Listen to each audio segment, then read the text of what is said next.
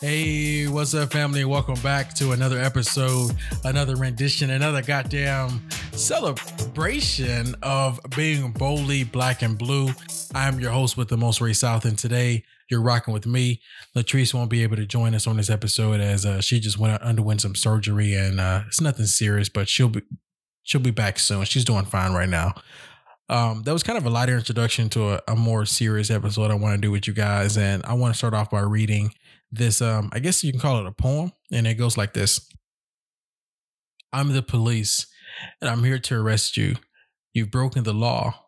I did not write the law. I may even disagree with the law, but I will enforce it. No matter how you plead, cajole, beg, or attempt to stir my sympathies, nothing you do will stop me from placing you in a steel cage with gray bars. If you run away, I will chase you. If you fight me, I will fight back. If you shoot at me, I will shoot back. By law, I am unable to walk away. I am a consequence. I am the unpaid bill. I am fate with a badge and a gun. Behind my badge is a heart like yours. I bleed, I think, I love, and yes, I can be killed.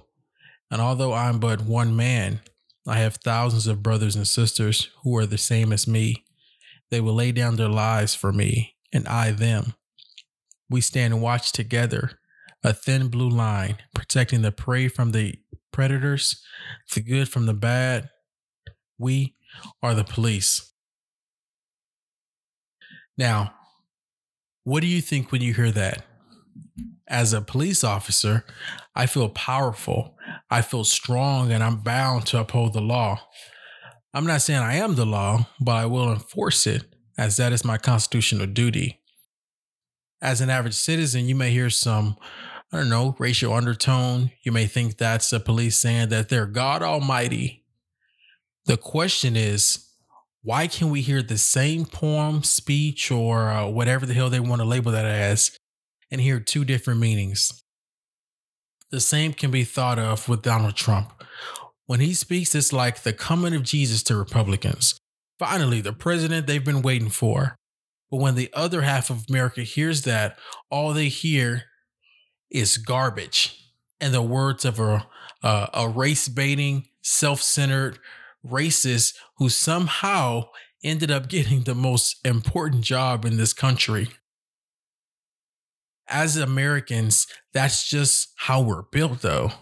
From birth, we've been taught a certain way. We've been taught how to act, how to talk, and what to believe. I personally uh, grew up in a single parent household where my mama raised me as a Christian. Now, I have a family and I'm raising them as Christians. The same stuff I was taught when I was young, minus a few changes and you know tweaks to the formula and stuff, I'm teaching them. I could have just as easily been a Mor- uh, Mormon, a Muslim, or a Catholic if that's how I was raised. The point I'm trying to make is as a human being, we go off what we know. And because that, we form our own opinions of things before sometimes even knowing all the facts or reasonings. Crazy to say, if you agree with what I just said, my friend, you are prejudiced. What? Yeah, you're prejudiced.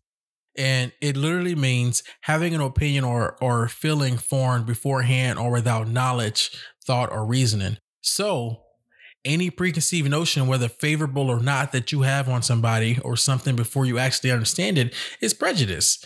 Now, I feel compelled to change our focus and place attention on Kenosha, Wisconsin. On the evening of uh, August 23rd, this was uh, this past Sunday, the police were dispatched to a domestic incident, which ultimately led up to a white police officer shooting a black man named Jacob Blake. They shot him seven times in the back. Seven times in the back. Jacob was pulling away from the officers while reaching inside an SUV.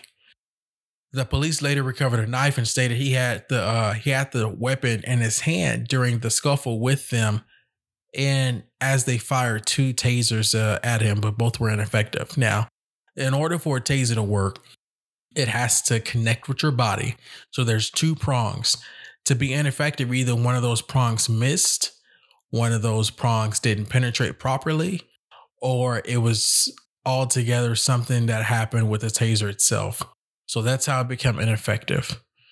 Now, in the midst of me explaining to you how a taser was ineffective and explaining you the situation that happened in Kenosha, I've said two key words that major news companies would fire a journalist for if it wasn't added in the headline. Those two words are white and black. White officer, black man. Adding unarmed is just an extra bang for the buck. But in this case, Jacob was armed. Let's not fray away from that. He had a knife. Jacob even admitted to having the knife. Now the question is spun. Now we need to know was he posing an imminent threat to others?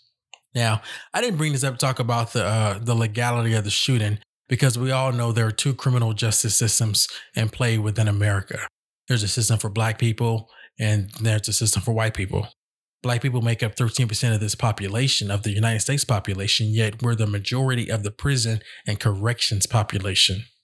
Many can contribute this to the Crime Bill of 1994, which I'm sure all of you have heard from somewhere or another. But to make it simple to understand, though, it's actually called the Violent Crime Control and Law Enforcement Act. And it's just kind of like catchphrase as the crime bill because that's what it was for.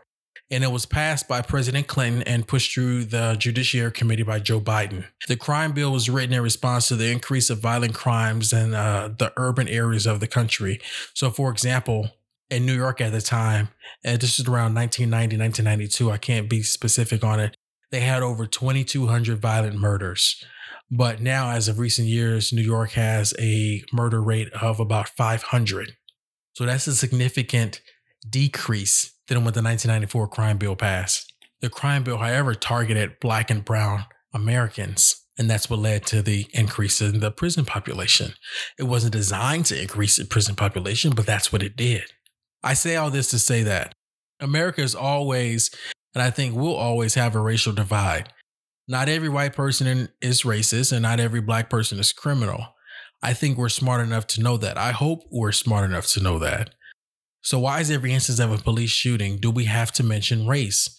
People say, well, there ain't no uh, black cops shooting unarmed white people out here. Uh, yeah, there has. It's happened this year, in fact. Chicago train station, two black cops shot a white dude who was resisting stood up on his feet, no weapon, and he was shot twice. All caught on video. Literally, all caught on video. I won't get into detail, and I'm not saying that it's not important, just not on the path of where I'm trying to take this. When you look at the majority of folks who make up a police department, it's typically dominated in numbers by white males, with the rest being minorities.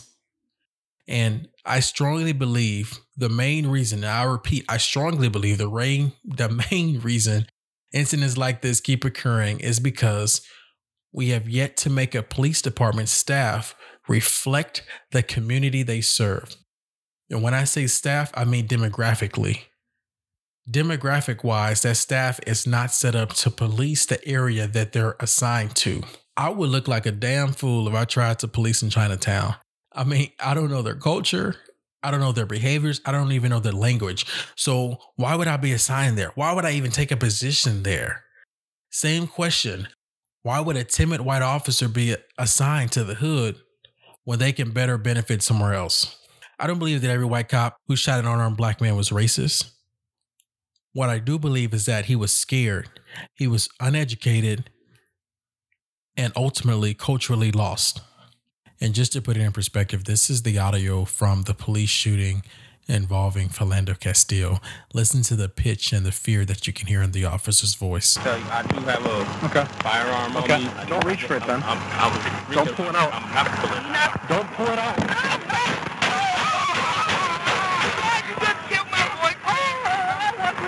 Within 90 seconds of making the stop, the 29 year old officer fired seven shots. Castile's girlfriend, Diamond Reynolds, was in the passenger seat. She streamed the immediate aftermath on Facebook Live. I told him not to reach for it. I told him to get his hand out. He had you told him to get his ID, sir, and his driver's license. Oh my God. During my time as a cop, I've heard of a lot of questionable stuff being done. And I know these people. They're not racist. They're just dumb. They didn't know how to be the police. They don't know how to act. They don't know what's what. Hell, I say fire them before they get me or uh, somebody else in trouble or somebody hurt. We keep having the same issue and no one has brought to the table any solution. Well, here's one. Here's how we fix it. In Texas, police officers are only required to take eight hours of culture diversity, which is basically the class that gets officers exposed to different races and cultures. This is typically a PowerPoint. Now, how many of us have fallen asleep during a PowerPoint presentation? Hell, I just did it yesterday. Why does the state mandate 40 hours of CIT training or crisis intervention training and only eight hours of cultural diversity?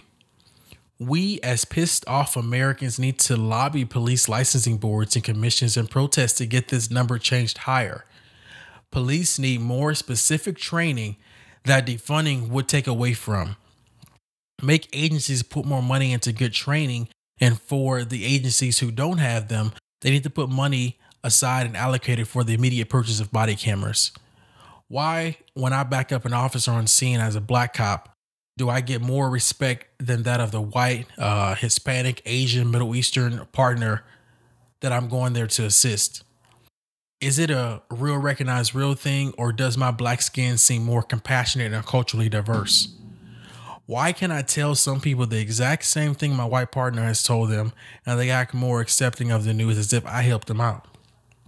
Do you know how many times I've been thanked by the person I'm arresting? The shit is weird, but it's all about how you talk to people.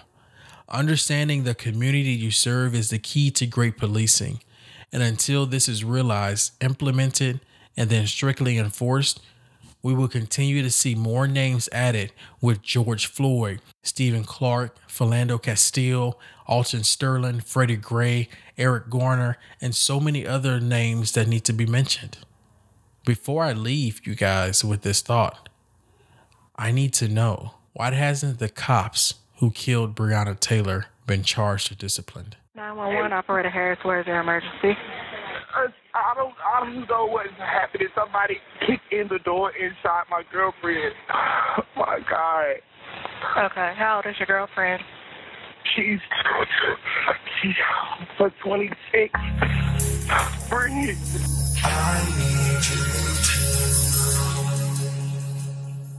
arrest the killers of Breonna Taylor. All of y'all who think we need more evidence, you goofy. I said arrest the killers of Taylor. And as always, family, thank you for joining us on our talk today. And as always, don't forget to follow us on Instagram at Boldly Black and Blue and also rate and subscribe to us on iTunes, iHeartRadio, and Spotify. Until next time, stay bold, family.